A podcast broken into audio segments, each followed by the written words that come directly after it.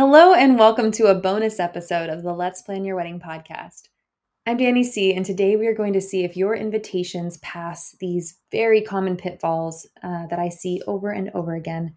So I encourage you to print out a template of your drafted invitation and listen to this episode with your invitation in hand, ideally before you've ordered them. Let's see if they pass the test and don't fall into any of these super common pitfalls.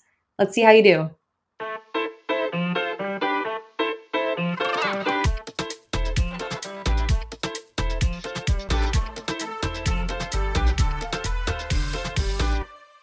Okay, I want you to think about your invitation from a guest's perspective for this episode. So, with a printed out example and an envelope, look at your invite as a guest would see it.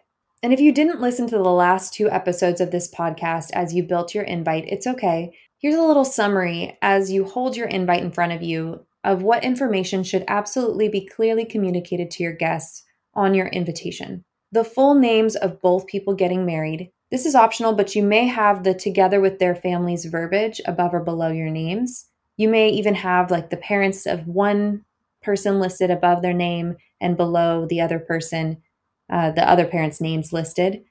This insinuates that the families are supporting and in some cases sponsoring the wedding. It can also be a little bit more formal. The date, including the day of the week, month, date, and year. The time of the ceremony, which is the time that guests need to arrive by the location, both the name of the venue and the address. Or if it's a private residence, just the address. But you could also say like the Smith residence and the address to show that it's a private residence for people. The address should be routable. If you put it into maps, it would take you to the location or more information for routing or parking or trying to get to the event. It may need to be listed on the back of the invite or on a separate insert card and also on the website and how to RSVP. Usually, a link to the wedding website with some, for more information and to RSVP, visit our website, then list the website URL. Optional additional info. You could list your dress code and added cards for more details around parking, shuttles, accommodations, schedules, etc. Maybe there's an additional RSVP card that is mailed. And if you didn't listen to my last episode on addressing your envelopes, that's okay, but I'm hoping your envelopes clearly list the names of everyone invited to avoid confusion. So if the family has kids and the kids are invited, I think it's best to put everyone's names on the envelope John, Jane, Everett, and Lacey Smith, not just the Smith family. Or if the family has kids and the kids aren't invited, you definitely shouldn't say the Smith family. You should say Mr. John and Mrs. Jane Smith, John and Jane Smith, however you're doing your naming. Okay, let's get into it. Here are my top six pitfalls I see all the time. Try your best to avoid these invitation blunders. Number one, lost in the mail. Is your envelope clearly a wedding invitation? Maybe opt for a colored envelope or a nicer stationery. This is a little less common of a blunder, but right from the start, it should be clear it's an invitation and it shouldn't get shuffled off with the rest of the bills.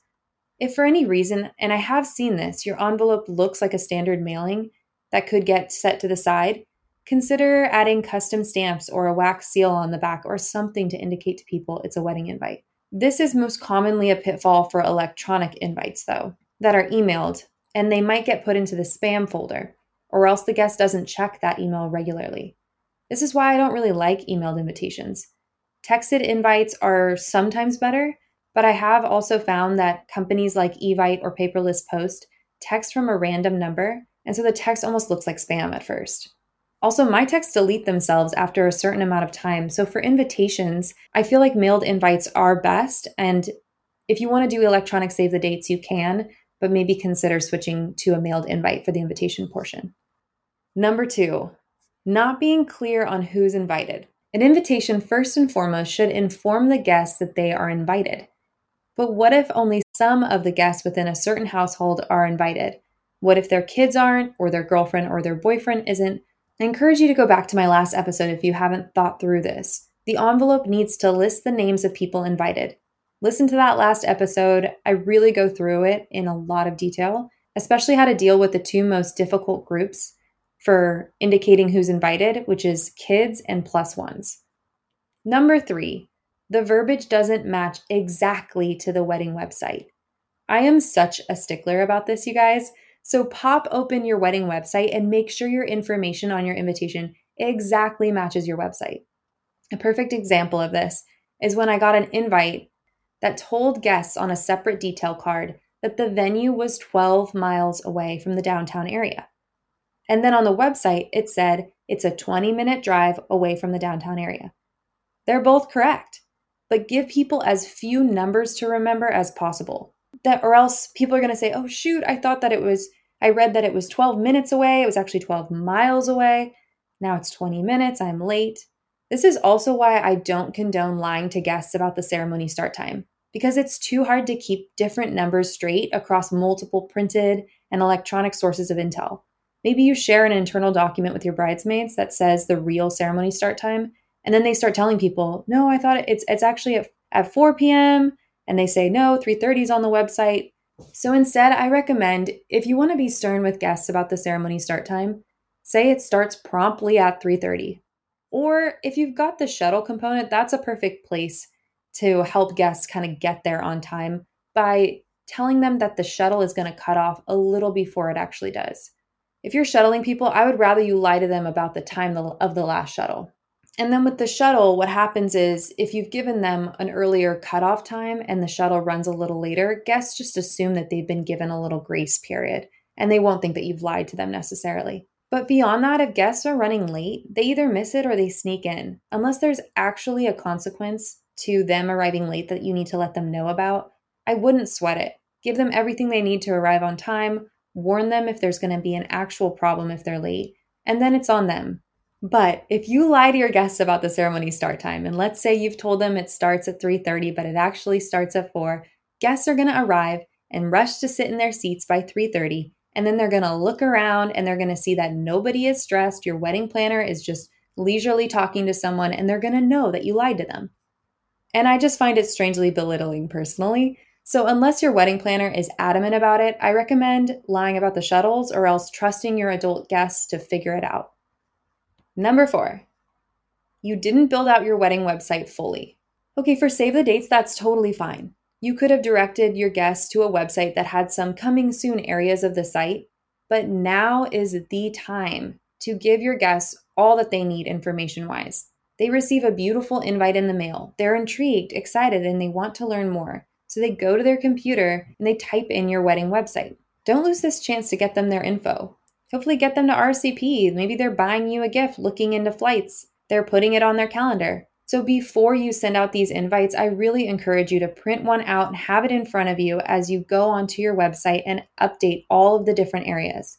Get the verbiage to match exactly, get them everything they need to know about your wedding, Check your registry. Have you had a few bridal showers? It's likely picked over already, and you need to add things that have gone out of stock or just add more things in that great price range for people 30 to $60. Test the functionality of your links. Specify what airports are best to fly into. This takes some time and thought, but it makes a really good impression because if your guests get this beautiful invite, they're excited, they hop onto your website, and they're met with all these coming soon areas of your website, you've kind of lost them. Now they're off to the next thing. Who knows when they're going to have the chance to actually bounce back onto your site to get the info they were looking for? This is like your one shot to get them all that they need so that they can follow up, book their flight, you know, coordinate with their family, whatever they need to do to let you know whether or not they can come to your event. Number five, RSVP deadline is set too close to the wedding. I like to have it four to six weeks out depending on how much time you're giving someone. So if you've sent an invite, let's say four to six months in advance, you can definitely have an RSVP deadline that comes in six weeks before your event or four weeks before your event because you're going to spend a week, a week and a half, maybe even up to two weeks tracking down people who haven't RSVP'd no matter when you set that deadline. But that last month of your wedding, as we're going to talk about next season, is a really busy month. And so if you can get ahead of those numbers, Maybe even reach out to your caterer. Make sure that they don't have some type of deadline for you. You need to give them the absolute final numbers or they're going to charge you if there are any changes. That type of thing is very common for caterers. So make sure you consult with your caterer, think about your timeline, look at your schedule. Are you going to be available to be tracking people down four weeks out, or are you at someone else's wedding that weekend? You need to set it for the weekend before so that you can start working on it have a strategy there and set it earlier than it really needs to be so that you can track people down and spend that time understanding who's actually coming to the event. And common wedding invite mistake number six not putting your address clearly on your wedding invitation and also on the homepage of your wedding website. I'll never forget my friend John telling us a harrowing story after arriving just in the nick of time to our friend's wedding in the redwoods of Santa Cruz years ago. There's hardly any cell reception deep in the Santa Cruz Mountains when John realizes he doesn't know exactly where the wedding is. Although he's been to a wedding there before, he needs to check the location. But he doesn't have the invite. So he calls friend after friend, but no one has cell reception. He racks his brain for the wedding website. Sarah and Nick at minted.com, Nick and Sarah at theknot.com. He's driving a windy road at breakneck speed, trying to hack into every common wedding website company with their first and last names he ends up Googling the couple's names until he miraculously finds their wedding website. But on the main page, he can't find their wedding venue address. He can't find the name of the venue, the routable location, or directions anywhere. On his phone, he scrolls through pages and pages and pages of their love story. So many couples do this long, blow by blow story of how they met, fell in love. He's still driving through the mountains at breakneck speed, scrolling his phone, trying to get the, to the end of the love story, clicking on every link, going through photo albums, registry information. Nowhere on the website is the address. It was only listed on the physical invitation, which he lost months ago. Finally, he thinks to track my location through the app Find My Friends, and he arrives to the ceremony just in time. Here's my philosophy, and this is my last point. Don't treat guests like they are dumb or forgetful, but instead imagine your guests are extremely important, busy CEOs. Actually, in the last example, John is. You're the executive assistant lining up the document for them to sign, a decision that needs to be made when they have a spare moment between meetings. They're the Meryl Streep in Devil Wears Prada, busy running an empire, so you have to help them get there. You may need to remind them to tell you what their dinner order is. And listen, you're the Meryl Streep of your own life, okay? We hope others help you, remind you, reach out to you for their events. But have this philosophy Think of your guests. Say things over and over, reiterate the branding of the details and the important information. Now is your best chance at getting them dialed for your event. Thank you so much for listening, and I'll see you next time.